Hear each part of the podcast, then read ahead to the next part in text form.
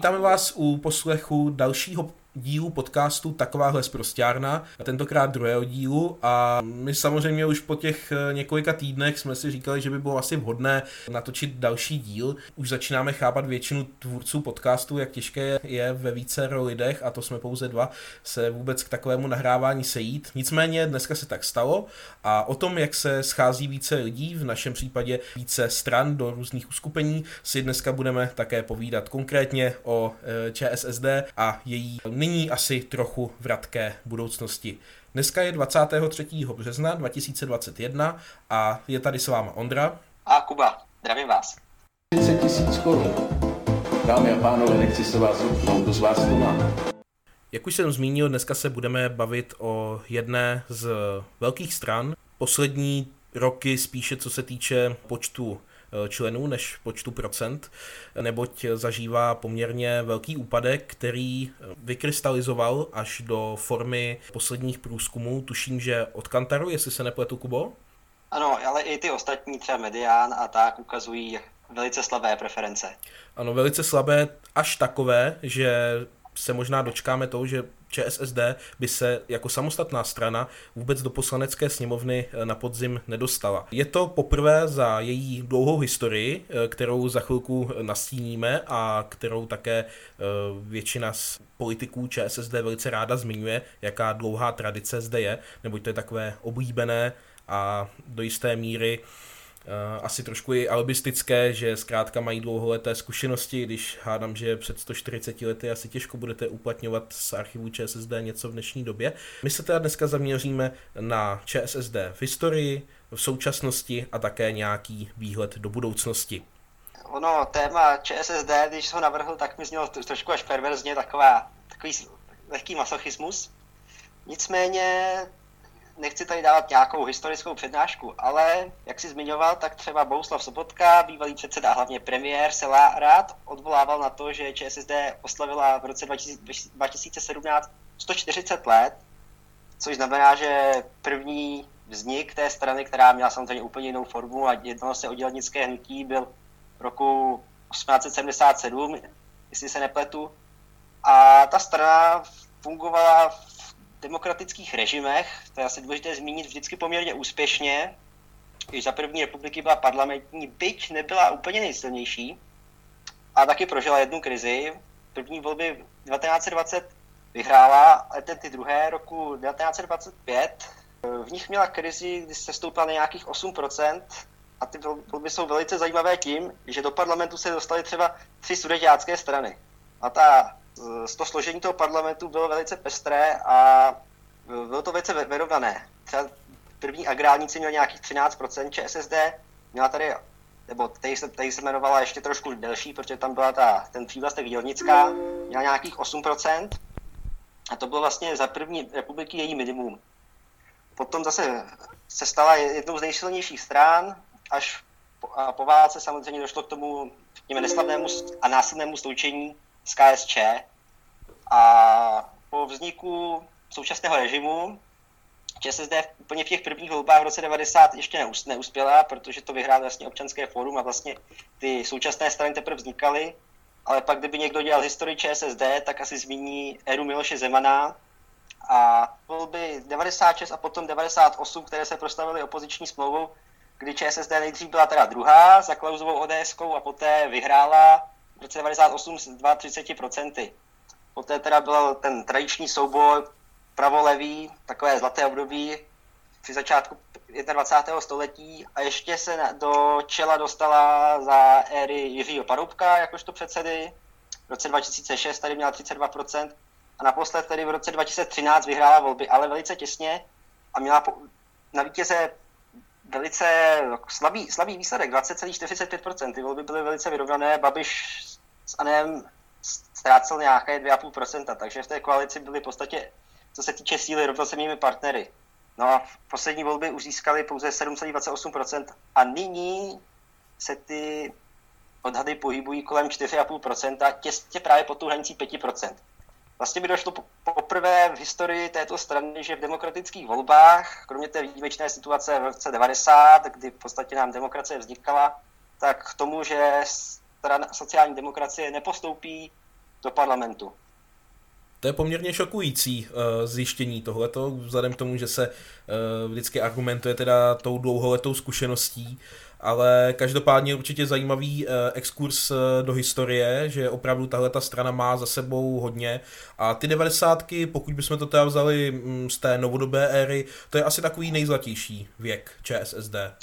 Dá se říct, ale já bych považoval i ty první deseti, to první desetiletí uh, 21. století, kdy, to si pamatujeme my, kdy prostě byl hlavním, hlavním postavou zemi Jiří Paroubek a teda Miloš Zeman se v té době stáhnul do pozadí a v podstatě Miloš Paroubek byl to taky osoba, která v podstatě rozdvojovala, rozdvojovala společnost. My to asi tak nevnímáme, ale v té době to taky byly proti němu protesty, ale zase měl i dost velkou, uh, velkou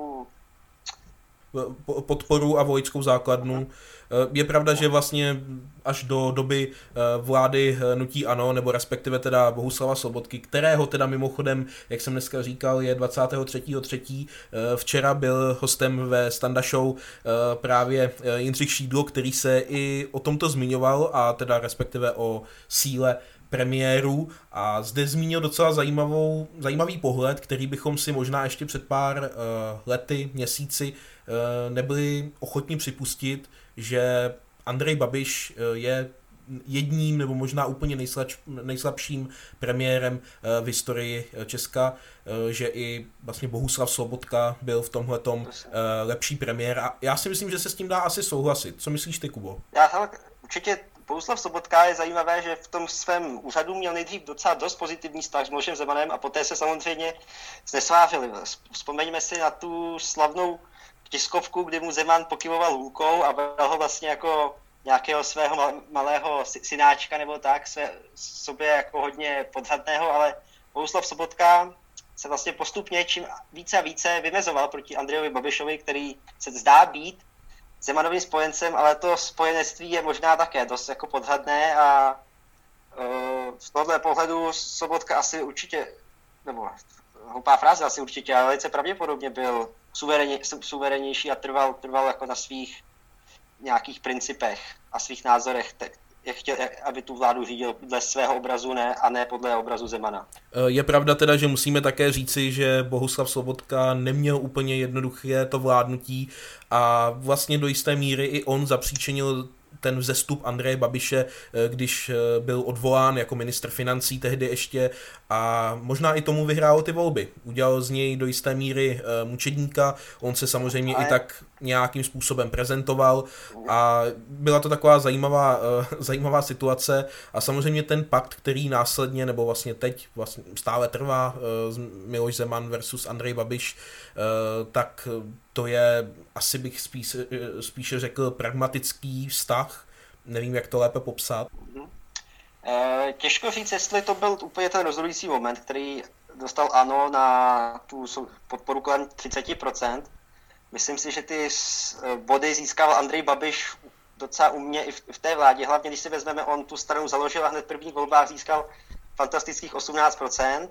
A ta obliba se díky jeho asi líbivé prezentaci pro nějaké lidi postupně i v té vládě zvyšovala, čímž vlastně toho sobotku ČSSD už v té době přebyl. Uh, tady to byl takový zajímavý bod ale ne, nemyslím si, že to bylo takhle rozhodující. Eh, je pravda, že samozřejmě i ta osobnost Andreje Babiše, ty lidé, kteří zde byli, byl zde vlastně nastolen úplně jiný najednou politický systém. Vlastně do té doby zde bylo primární uh, střídání se ODS, ČSSD, uh, plus samozřejmě dělání těch koalic, vys eh, oposmlouva nebo tyhle ty vlastně bizarnosti, které uh, od začátku té novodobé demokracie přišly jako oposmlouva uh, po volbách, teď, teď si nepamatuju přesně rok, kdy to vlastně skončilo 100 na 100, ty levý a pravý blok a najednou teď to byly volby 2.6? Já přemýšlím, přemýšlím, no.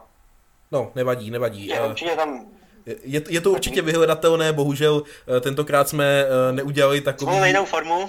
ano, přesně, protože poslední vědecký research byl možná až moc, takže eh, dneska to bereme trošku odlehčeně, nicméně je dobré určitě tuhle tu éru zmínit a vlastně to, že najednou přišel někdo, kdo dělal tu politiku jinak, tvářil se jinak a vlastně ten systém trošku otočil na ruby. Takže určitě to není, samozřejmě, jak si říkal, máš pravdu, že by čistě Bohuslav Sobotka byl tím, který vynesl Andreje Babiše, nicméně to, že mu udělal vlastně prostor na kampaň, to, že mohl objíždět celou republiku, čehož také Andrej Babiš využil eh, před volbama, tak eh, určitě mu pomohlo a věřím, že Bohuslav Sobotka si to do dnešní doby vyčítá nevím, podle mě mě přišlo, že on je z Babiše už tak v podstatě nešťastný, nebo, ne, nebo tak, že už, ho, že už ho z té vládě, vládě nesnese, že nechce mít ve své vládě takového, takového člověka. E, nicméně se taky podívejme na to, že i ČSSD se, jak se snažila změnit tu image. Třeba je zajímavé, že ona v roce 2017 změnila logo, i v roce 2019 se snažila modernizovat, ale oproti Babišovi to je takové těžkopádné. Babiš doved tu kampaň vždycky vést, s lehkýma nohama, poměrně elegantně, prostě ten styl čau lidi, který, který on, on si vymyslel, tak to se ČSSD nikdy jako nepovedlo změnit z té, z té tradiční, řekněme, z té tradiční formy, která vznikla někdy v těch devadesátkách. Vždycky jako na to navazovala, nikdy nedošlo takovéhle radikální, radikální změně, prostě řekněme, kdy se, kdy se opravdu tváří jako přátelsky ten člověk. Změně marketingového stylu, pokud bychom to pojali dnešní optikou. Tak řekněte přesně, kdo vám to řekl. Nemusíte to, nebuďte slušný. Jak už jsme zmínili, situace ČSSD není příliš optimistická. Nicméně v prvním dílu našeho podcastu jsme zmiňovali eh, volební zákon, jeho změny a také možnosti pro koalice, eh, které jak si nabízejí lepší uplatnění i menších stran, což se týká aktuálně i ČSSD, která by se samostatně možná i nedostala do parlamentu. Jaké tedy má ČSSD možnosti, nebo o čem vůbec do dnešní doby jednali, Kubo? Tak nejvíce se diskutuje a i sami členové ČSSD o tom mluví, že by chtěli koalici se zelenými. Na první pohled se to zdá i poměrně jako přijatelné. Zelení mají, by přispět, mohli přispět teoreticky nějakým jedním, dvěmi procenty. ČSSD je těsně pod pěti, čímž pár by to mohlo být rozhodující, co přinese na těch 5%. Dále mi na tom přijde docela i rozumné to, že ty strany jsou poměrně stejně nalevo, nejsou levicové, nejsou extrémně levicové, určitě nejsou středolevicové, prostě je to, je to levice. Samozřejmě trošku jiná. Řekněme, že zelení jsou taková i poměrně modernější levice, když moderní levici taky mohou zastupovat Piráti, ale ta levicovost je tam poměrně stejná. Myslím si, že trošičku problém bude, že v ČSSD vidím takové dvě, aspoň dva, dva, dva směry takový, takovou tu starší generaci a, a, a tu novou. Třeba když jsem si koukal, jaké má názory před, současný předseda na zahraniční politiku Jan Hamáček, tak poměrně ten by se třeba shodnul s prezidentem Zemanem na čems. Ten tam má třeba i se nebránit spolupráci s Čínou. On, on sám zařídil to, že se sem převezli době první korona, korona krize pomůcky zdravotní z Číny a velice si takovou, nevím jestli spolupráci nebo spíš nákup, si to pochvaloval, že to šlo snadno a rychle. A pak tady máme třeba Tomáše Petříčka, který je, řekněme, takový víc, víc prozápadní, prozápadní člen, uh, ještě víc pro, proevropský. A to řekněme teda, že Tomáš Petříček je ministrem zahraničních věcí, takže toto je opravdu jeho gestce? se přesně tak, přesně tak a ten, ten je zase takový, řekl hodně člověk k tomu jádru Evropské unie. Zelení určitě jsou stranou, která hodně přilne k západoevropským zemím. Čímž pádem takovýhle člověk by seděl k těm zeleným a k tomu mixu, mixu lépe, než třeba právě Hamáček, ale sám Hamáček uh, tu spolupráci plánuje. A teď právě jde o to, jak si, jak si nastaví tyhle ty, nechci říct úplně niance, ale protože to nejsou aliance, ale jak se shodnou na tohletom směřování strany, protože si musíme uvědomit, že uh, zelení jsou strana, strana, řekl bych, jejich voličstvo je výrazně mladší než ČSSD.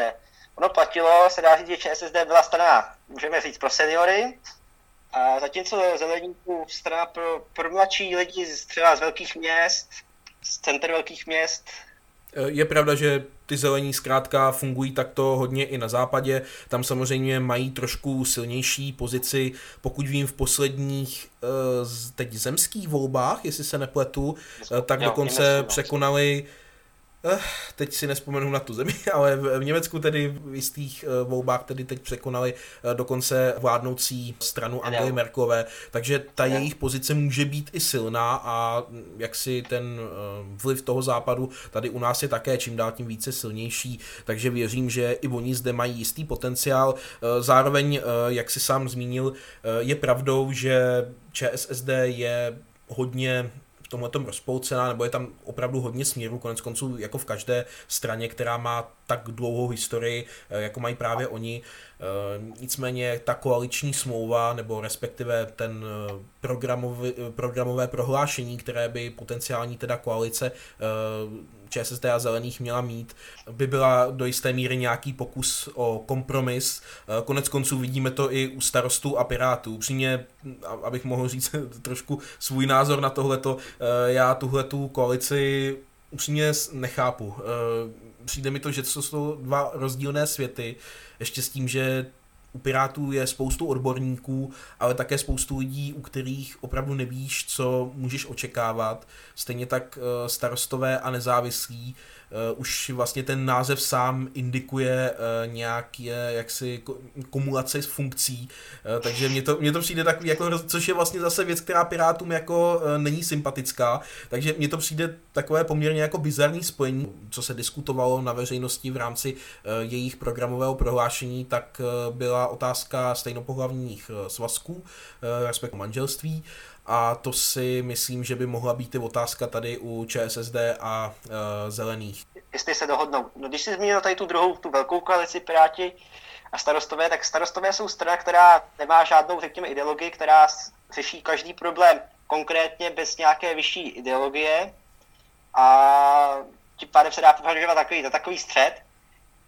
Nicméně si myslím, že je otázka, jestli rostou preference i starostům, nebo je to díky tomu, že jsou tam ty piráti. Bartoše, jestli to není tím, že rostou výrazně preference pirátům a starostové se v tom, v tom uskupení jen tak jako vezou? Je pravda, že něco podobného se vlastně už v historii stalo. Pokud vím, to byla koalice KDU a ODY, Eh, kdy ten poměr tam byl vlastně, že oni přeskákali je v poměrově, že tam opravdu nakonec bylo více uh, poslanců té jedné strany a vlastně v tomhle tom ta koalice úplně pohořela. Tuším, že to byla KDU, ČSL a ODA, jestli se nepletu. Tak to bych se asi musel podívat. Bohužel bychom se museli zeptat nějakého většího experta, který si pamatuje jo, tuhle dobu. Bohužel Jindřicha Šídla tady dneska nemáme, to se nedá nic no. dělat. Ale určitě je možné, že se tohleto může stát i tady u té velké koalice.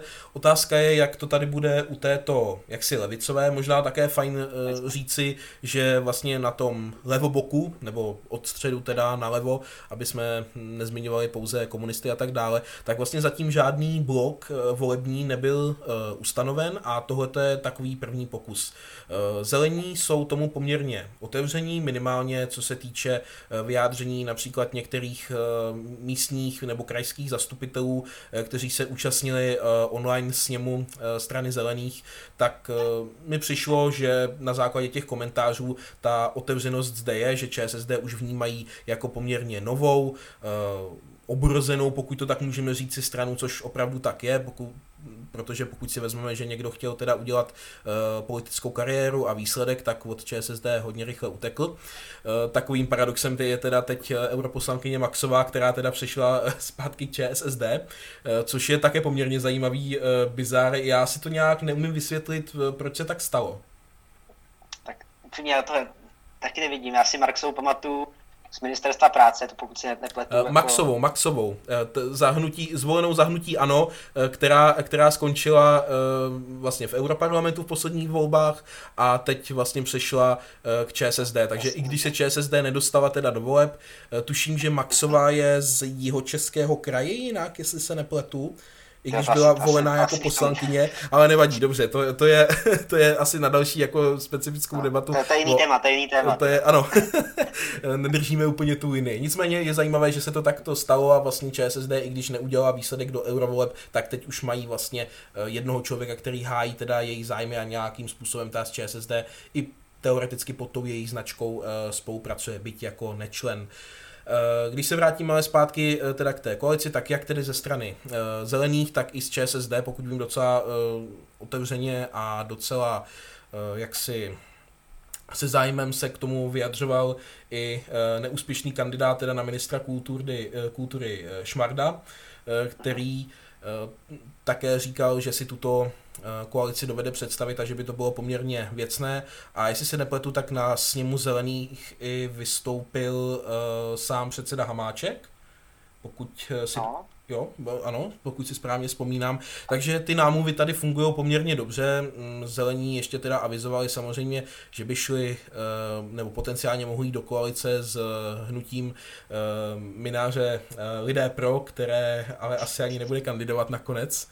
Eh, nebo minimálně, já jsem se teda teď nekoukal na počet teda podpisů, které mají, eh, ne, ne, netušíš? Včera, včera náš oblíbenec, no, včera náš oblíbenec Jindřich Šídlo říkal, že mají 35 tisíc, když on to taky asi detailně nesleduje, taky kdo by tohleto detailně sledoval upřímně, jo, nevypadá to, nevypadá to nějak potenciálně, že by, se to, že by si to splnilo ty cíle, co chce a jak někdo už parafrázoval, že Mikuláš Minář je osoba, která zorganizovala hudební festival a teď to chce zorganizovat po druhé, akorát tam nevezme ty hosty, ale zkusí, zkusí, zkusí tam vystupovat jako sám jako organizátor. Uh, je to takové specifické, je, je, je to na druhou stranu i smutné, že vlastně člověku, který naplnil letnou, se toto nepovedlo. Uh, na druhou stranu asi ne Nebo příliš... takhle, nedaří se mu to zatím. Ne, nechci, že se mu to nepovedlo, má ještě nějaký čas to složit. Uh, může, ještě, může ještě na tom určitě zamakat. A třeba mu pomůže i nějaká pak situace, kdy budou možná jako osobní setkání, je Ale... otázka, jestli si to splní, protože já teď během teda času jsem si našel stránky Lidé Pro a celkově je tady zatím 39 220 podpisů s tím, že od 100 000 podpisů teprve je plán pro Česko a ustavující sjezd, což vzhledem k tomu, že máme konec března a volby máme tuším eh, první víkend v září, teda eh, v říjnu, jestli se nepletu. Říjen, říjen. Tak, no. Co, tak. Jakoby ten nejbližší možný termín, no, ale říjen, že jo? To tak eh, je to poměrně šibeniční čas a už je asi otázka, eh, zda by byl vůbec prostor třeba pro něco takového jako dohodnutí se koalice eh, se zelenými, takže v tomhle si myslím, že asi tohle je téma, které padlo. Nicméně je asi fajn říci, že tyhle ty koalice nějakým způsobem mohou fungovat, například s ČSSD. Snowboard ne, to je takový levičácký, levičácký dopravní prostředek. Eh, to jsme trošku odbočili od eh, naší eh, linky, kterou jaksi tematicky bohužel nedržíme, ale jak se říká, všechno souvisí se vším a zvláště v té politice to platí dvojnásob. Rádi bychom však zmínili, že i samotná ČSSD rozhodně není takový propadák, jak by se mohlo zdát. Bez smyslu toho, že má také mnoho významných osobností, záleží samozřejmě, zda s nimi souhlasíme nebo nesouhlasíme, ale ty osobnosti jsou vidět. Eh, jaké jsou to dle tebe, Kubo? No mě. Tak když se podíváme do té současné vlády, kde sice ČSSD se dá říct někdy nepěkně se řekne, že tvoří stafáž, ale její osobnosti jsou výrazně více vidět než ministři z Nutí Ano, nebo aspoň jejich většina. Když se vezmeme, tak čtyři z pěti těch ministrů, které má ČSSD, jsou vidět. Samozřejmě Jan Hamáček jako ministr vnitra teď je extrémně vidět a v současné době disponuje dost velkou mocí. Ono, ministerstvo vnitra je mocné ministerstvo, tak řekneme, ale tím, jak ovlivňuje teď životy občanů, tak je to hm, skoro, se dá říct, za těch posledních 30, 30 let téměř bezprecedentní. A pak je otázka, komu se to, jak se to komu líbí. Pak samozřejmě Eh, Jana Maláčová jako ministrině práce, která taky dovede hodně vířit ty vody svými velkými očekáváními požadavky na dotování potřebných, ano. Jeden z posledních teda samozřejmě projektů eh, vysí izolačka, eh, případně eh, tuším, že i rouškovné snad mělo jít od ní, nepletu se, pro ta pětitisícovka jo. pro seniory, to tuším, že v pro počátku byl také návrh ČSSD, no, které teda jako většina, jak si správně řekl. Ale samozřejmě si to převzalo hnutí ano, že? Uh, ano, to je, ano, to je, to je jako jedna z nevýhod, to je jedna z nevýhod ČSSD v tom, že vlastně oni sice prosazují svůj program, nebo program, který je relevantní pro jejich voličstvo, ale neumějí si ty zásluhy za to trošku připsat. Ale Jana Maláčová v tomhle tak je poměrně uh, odborník. Teď byl hezky vytržený z kontextu zase, to je takový argumentační faul, ale byl vysvětlil na sociálních sítích jejich výrok, že chce, aby nejnižší sociální dávka byla vyšší než průměrná, než minimální mzda, což zní takhle vtipně. Samozřejmě ona to myslela tak, že sociální dávka, dávky, jejich výše, se má zvýšit nad úroveň současné minimální mzdy, ale takhle, když ten kontext byl, když to bylo takhle vytrženo z kontextu, tak to by znělo, že sociální dávky mají být vyšší než minimální mzda, což samozřejmě by bylo hodně, hodně absurdní, ale na to myslela, že zvýšit minimální mzdu o tolik, určité, určitou část a tu sociální dáv, dávky také zvýšit o tolik, aby se dostali nad úroveň současné minimální mzdy. Ale no, neřekla to tedy správně, krizi, neřekla to tedy správně ekonomicky, ale uh, ta myšlenka vlastně byla, byla dobrá. Dobrá, no tak záleží na úhlu pohledu uh, samozřejmě. Jako. levicového ona, úhlu pohledu. Ona teď i sama, sama v nějakých rozhovorech uznávala, že na to teď peníze nejsou. Uh, samozřejmě. Tak radikální řešení, ale že by to bylo dle ní ideální, dle, dle z jejího pohledu. Kdyby tak určitě... o tom rozhodovala ona sama, tak by do toho šla. A určitě i z pohledu tedy levicového vojstva, nebo jaksi cílovky tedy uh, ČSSD. To je tedy Jana Maláčová. Co další ministři? Vnímáš tak je máme jako... ještě Tomáš Petříček, výrazný ministr, zahraničí, který je často dobře hodnocený. To bych jako zmínil, že z, z různých stran vlastně řekněme, když se koukneme na tu českou zahraniční politiku, tak je jako protiváhou Zemanovi a je to vlastně takový ten hodně, ho, ho, hodně západně orientovaný člověk v rámci, v rámci té ČSSD vlastně i, tak dá se říct, nevím, jestli úplně, dá, dá se říct, že vyniká, že je takový jako jistý pol. A pak bych teda ještě zmínil z, uh, politického barda Lubomíra, Lubomíra Zaorálka, právě bývalého ministra zahraničí, na něhož zbyla kultura tak vlastně z důvodu, že byl jediný akceptovatelný, a mně přijde, že to je člověk, který tam je tak trochu zdonucení, nebo bere to tak, že prostě to musí on zastat, že tam tak nějak zbyl. Ale co se týče, se týče jeho působení, tak ten zase mi přijde, že, že vůbec není do, to, do té práce nadšený, že za ním přišli i třeba různí umělci v době té první, první uzávěry, jestli mají podnikat nějaké akce na svou podporu nebo tak, on řekne, ne, počkejte, mi stát něco vymyslí, něco, něco, za, vám, něco za, vás, za vás vyjednáme. A tak, že vlastně tak, byl takový hodně, hodně ne- neakční a jen tak jako doufal, že pro ten jeho rezort něco, něco jako přijde a nechci, jako nechci mu to samozřejmě úplně zazlívat, on je to zkuš, zkušený politik, takže, takže asi chápe, chápe mnohem lépe ty principy vyjednávání, ale není z něho vidět nadšení do práce určitě.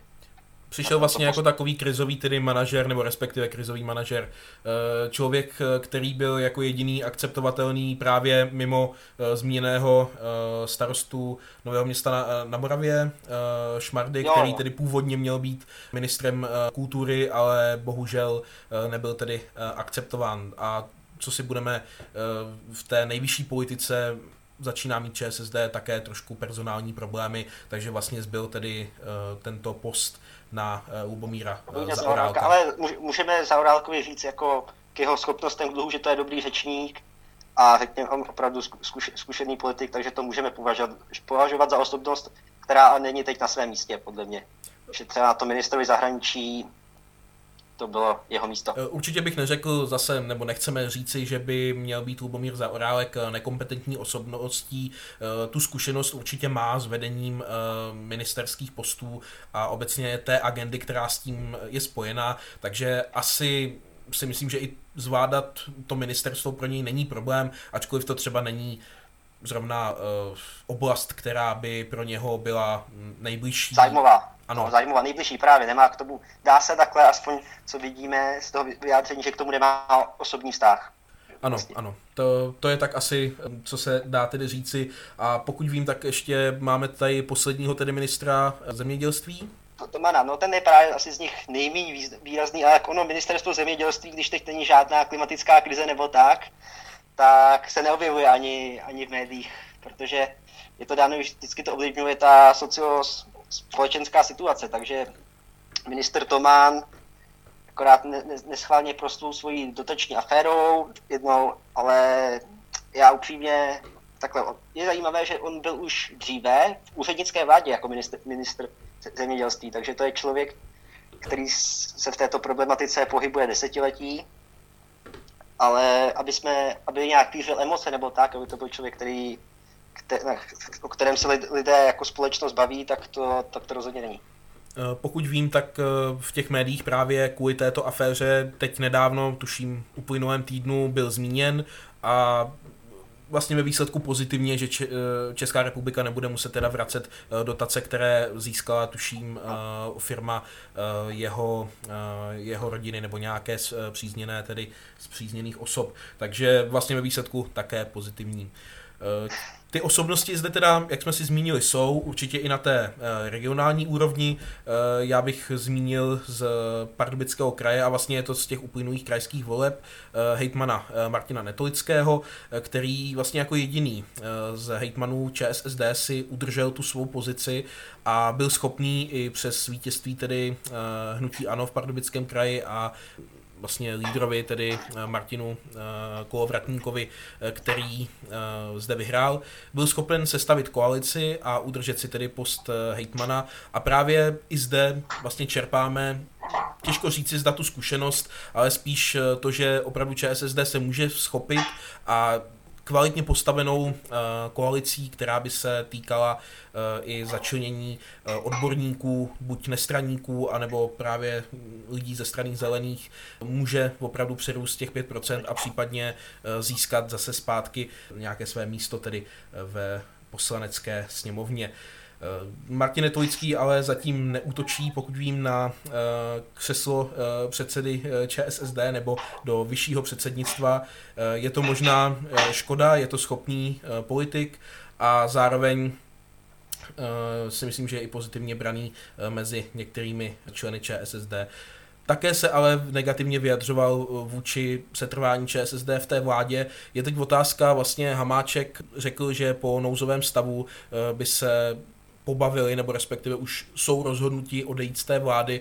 Myslíš si, že to je ještě nějak jako reálné, nebo má to vůbec nějaký smysl teď těch pár měsíců? Zase pan Hamáček může mít na sobě svetr I love nouzák, to bych mu tak ani viděl, takže ten nouzový stav ještě určitě on bude usilovat o to, aby, aby potrval, takže, takže odejítí z vlády by pak bylo reálné tak někdy v létě, kdy uh, prostě tady tenhle ten Mordor, Splín jako poleví, což očekáváme, ale Jan Hamáček je osoba, která určitě se bude snažit, aby takový ten bezpečnostní režim, co teď máme, držel, držel jako poměrně dlouho a nevím, jestli je nějakým gestem odejít z vlády tři měsíce před volbami.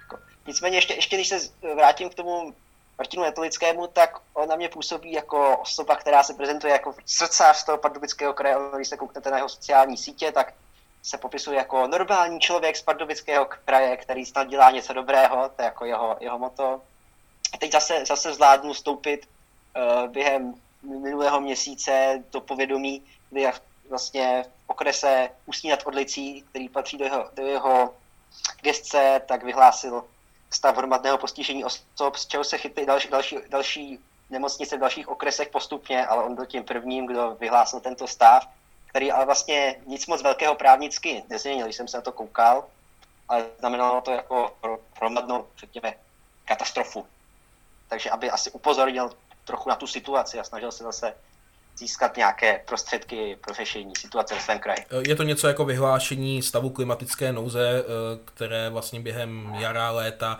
některé myslím, že ne kraje, ale obce a města učinili způsob. Samozřejmě ta situace v tom pardubickém kraji byla poměrně eh, fatální, díky bohu už se to teď trochu narovnává. Ale je určitě dobré si říci, že právě to jsou i ty osobnosti z regionu, které ukázaly, že opravdu ta ČSSD nemusí padnout na samotné dno a že je tady cesta ven. Dobrý večer, pane ministře. Nazdar ty debile.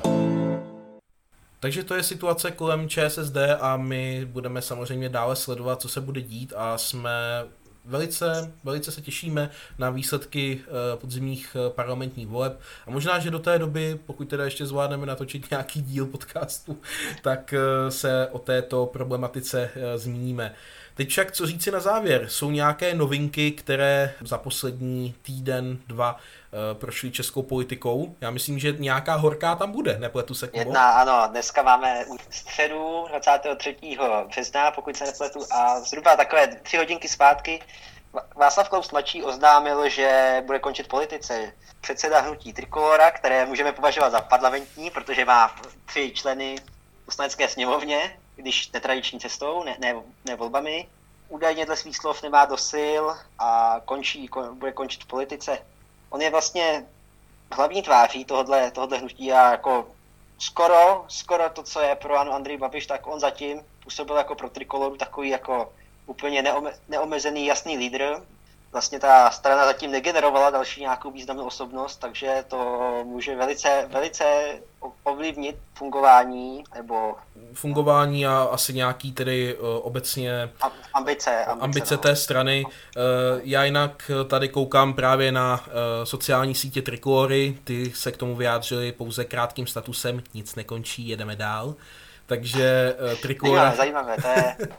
Trikolora samostatně. Vidíme, to bude docela zajímavé hledání toho nový, nového lídra, jo. Tam máme lidi, vím, že tam ještě nějaký, nějací lidé eh, ze stran i třeba skonči, skončivších realistů nebo co se odštípili od svobodných, třeba takový Petr Mach se, jsem viděl, že je příznivcem Trikolory, který byl dříve europoslancem a bude, bude asi hledání nějakého lídra teda, minimálně do těch, do těch voleb, protože potenciál jistý na těch zisku těch 5% v té současné koalici je, ale když se koukneme do jednoho docela zajímavého průzkumu, tak se viděl otáz, jednoduchá otázka, bude vám chybět Václav Klaus mladší v politice, zhruba třetina řekla, že ano, dvě třetiny, že ne, což docela hezky jako odpovídá, že oblíbenost tohoto politika nebo jeho důvěryhodnost je zhruba třetinová, 33%, kdyby, kdyby se to někde hodnotilo, což to není mohlo, moc. mohlo docela sedět.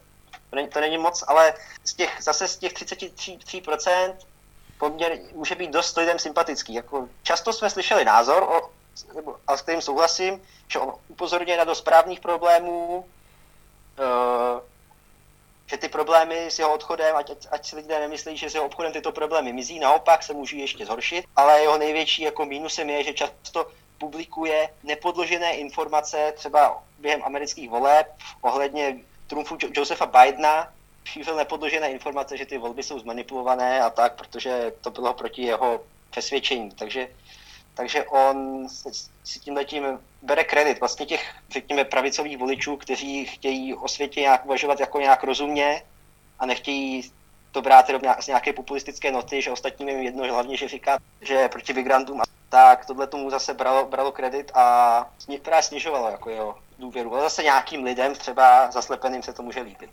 Mně přijde, že ono z té původní myšlenky, kterou měl čistě pravicového hnutí nebo respektive strany, to trošku sešlo do takové té formy SPD, Čechy Čechům, eh, nebo Česká republika na prvním místě, jak má Tomio Okamura teď eh, slogan do, asi dá se říct už i do voleb, ale ta změna tady nějaká proběhla. Myslím si, že on sám asi nebyl úplně šťastný z toho, jaké to směřování, eh, směřování bylo. Nicméně, co se týče toho lídra, tak nad tím jsem ani takhle nepřemýšlel, jak si sám říkal, kdo by to měl být. Já tak nějak automaticky bral, že by se tím měla stát žena Zuzana Majerová Zahradníková, což je vlastně takové, takový druhý, druhý nejvyšší člověk, pokud vím, tak ona je snad i místo předsedkyně Trikolory a tak nějak mi přišlo logické, že by se jím stala ona. Uh, takže je, je otázka, ale pokud jsou tam takové osobnosti a samozřejmě otázka, zda jsou i členy Trikolory, protože předsedou politické strany se logicky může stát pouze její člen. Nejsem si jistý, zda právě Petr Mach teda je členem Trikolory, nebo je tam pouze jako sympatizant, ale to je čistě otázka vlastně té interní stranické záležitosti. A teď je otázka, jak se teda s tím popasují eh, do těch parlamentních voleb, protože tady vlastně vznikla trojkoalice, která má držet i nadále bez Václava Klauze mladšího. A tím pádem, že tato vlastně silná osobnost odešla, tak si myslím, že ta trikolora nemusí mít úplně jistotu toho republikového lídra. Ale na druhou stranu, kdo by tam z těch ostatních stran měl být? Právě, dobře se jmenoval Majerovou zahradníkovou, ale na mě nepůsobí právě takovým silným retorickým a vůcovským dojmem, že by to byla taková ta osobnost, která by byla dobrým, dobrým lídrem, že přeci jen Václav Klaus mladší je osoba, která je poměrně oblíbená, na kterou se lidi rádi podívají, když je v nějaké diskuzi zaujme. Paní Majerová Zahradníková tak často se v nějakých diskuzích neobjevovala, ale v podstatě tak nějak po, bok po boku třeba objížděla ty různé kampaně s Klausem mladším, ale zatím na mě nepůsobila jako tím líderským dojmem. Pokud vím, ona má hodně ale... regionální dosah, eh, myslím, že kandidovala na hejtmanku eh, Olomouckého kraje, jejího domácího kraje, ale je otázka, jestli tohle to samotné bude eh, stačit. Ale ještě bych se tě rád zeptal na osobní pohled, co se týče vyjádření nebo pro mě osobně je teda odstoupení teda Václava Klauze mladšího poměrně jako šokující a takové z ničeho nic e, informace. Jestli to může mít do jisté míry, nebo já jsem nad tím uvažoval, jestli to může mít do jisté míry nějaký vztah s tím, že jeho otec, e, se kterým teda politiku by asi dělal jinak v kuchyni u stolu, e, se, jak, jak se říká u, u, u doma, tak se vyjádřil o podpoře vlastně do voleb ano, i SPD jo. právě, nejen trikolory, tedy logicky strany svého syna, ale i právě SPD, což může značit jistý rozkol, jaksi i rodinný v tomhletom. A zda teda mohla to být i takový jistý jako první vlaštovka toho, že by se něco mělo stát, vy teda, co teda vygradovalo teda dnešním dnem k odchodu Klauze mladšího. Takže jestli jako i tohle ta možná do jisté míry i mizející podpora eh, otce, zdá mohla mít teda na to nějaký vliv? Dobrá otázka. Zajímavý, určitě byl ten jeho zajímavý výrok, že by se Trikolora měla spojit s SPD, to, protože mi to přijde, že ty strany nejsou, nejsou úplně koalice, ne, chci říct koalice schopné, ale že by k sobě úplně přidnuli, že každá přeci jen trošku, trošilinku má jiné vidění světa to s těma svobodnýma ale... soukromníkama je asi spíše logičtější koalice, která stále právě, ten ano, potenciál ano, právě pro, no. pro, pro ty, ty soukromníky a i pro ty, i pro ty svobodné, kteří prostě chtějí co nejmenší zásah státu a, a, a tak, sice tady Tomio Okamura v jiném slova smyslu e, jakoby větší pravomoce voličů a odvolávání politiků a tak, ale tohle to je prostě jiný, jiný směr uvažování a překvapuje mě, že Klaus senior se stává už takovým, řekněme, extremistou, takovým hardcorerem, který prostě šáhne po té SPD, že, že mu nestačí tady senátor s trikolorou, prostě musí se jít tvrději. Asi. Je to zajímavé, že opravdu Václav Klaus, ex-prezident tedy, nebo teda Václav Klaus starší, nevím, jak ho mám správně nazývat, trošku jako radikalizoval. Mě už teda překvapilo i to samotné vystoupení na té demonstraci na no, Václavském náměstí. Ale pozor, no, na té demonstraci to je třeba akce jako na otevření provozoven živnostníků, podporovali hodně právě svobodní a tak, kteří byli proti tomu, aby se omezovalo podnikání, aby bylo nařízeno zavření provozoven. Jo? Takže tam, tam třeba se týče té tý trikolory svobodných jako spojení, tak tohle to asi nebylo úplně vedle. Samozřejmě zase iniciativa Chcíte pes, Chcípl pes, to jsou zase taky další extrémistě, extrémisté a, a právě přišlo trikolora svobodní, že to nejsou úplní extrémisté, že jsou to prostě tak, řekněme, v rámci toho nějakého spektra prostě nepatří úplně někam na, na, na, na nějakou jednu stranu. Potom jo, je tady ale... i ta otázka té pragmatičnosti, že pokud by Trikolora šla z SPD, tak uh, při tom poměru by hráli vlastně druhé housle a tady pokud mají tu trojkoalici, kterou, se kterou by šli do těch voleb, tak stále trikolora je ta nejsilnější, když vlastně se podíváme do těch eh, krajských voleb, že za A teda ty koalice už zde někde fungovaly, se soukromníky hlavně tedy, nevím, zda někde kandidovali přímo i se svobodnými, ale na druhou stranu ty procenta nebyly zas tak špatné na to. Aby nemohli mít vlastně tuhle tu vůdčí, to vůdčí podstavení v té trojkoalici. Na druhou stranu ve chvíli, kdy odejde vlastně ta nejvyšší... Nej, ano, ta, ta osobnost toho Václava Klauze mladšího, je otázka, jestli si tohletou pozici udrží. Tak to bylo asi jen takové zamyšlení, eh, zamyšlení nakonec. No, a čeká nás určitě se zajímavý vývoj a uvidíme, kdo se najde jako nový lídr této strany, nebo uskupení, lepší, lepší říct, uskupení. Dneska už strany ani neexistují, dneska jsou to buď to hnutí, ano. a teď bych tomu říkal i uskupení, protože koalice taky nevím, jak se to právnicky správně definuje. Prostě je, to, je to možná uskupení. bezpečnější, takhle to řekněme. no, no, přesně tak, takže, takže to bude určitě zajímavé pro celou českou politiku, kdo se stane novým lídrem. Dear friends, I greet you on behalf of the Social Democratic of the Czech Republic. My děkujeme za pozornost, doufám, že se vám líbil druhý díl našeho podcastu. Dneska jsme to udělali takové uvolněnější, více názorové a budeme rádi určitě za nějakou zpětnou reakci, příklad na Instagramovém účtu takováhle zprostěrna, kde bych rád také začal přidávat nějaký obsah, co se týče například nejzajímavějších twitterových příspěvků, které poslední dobou zvláště čeští politici eh, plodí a ty jednotlivé reakce, které na to jsou, jsou občas velké perličky. Eh, vys například eh, tedy Jan Hamáček a situace kolem odvolání primátora. Ujal Hamáčkův tweet, kdy někdo napsal, že si na čestného vyhlášení vypíše něco ve stylu, jakože cituji, jak serou Hamáčkovi nařízení a on napsal, toto samozřejmě nelze považovat jako pravdivou výjimku a takový mrkající smajlík. Eh, je pravda, že ty reakce těch politiků občas bývají takové zajímavé a konec konců například... Trochu, no, ano, prostě eh, já myslím, že v tomto je ale největší teda profesionál premiér Matovič eh, ze Slovenska, a který otázku je, zda bude ještě premiérem na dlouho. Ale to je zase už jiné téma a k tomu se třeba dostaneme někdy příště. příště. My vám děkujeme za pozornost, přejeme krásný zbytek dne a těšíme se zase někdy u dalšího pokračování podcastu Takováhle zprostěrna. Loučí se s vámi Ondra a Kuba a chci vám popřát, mějte se a bavte se.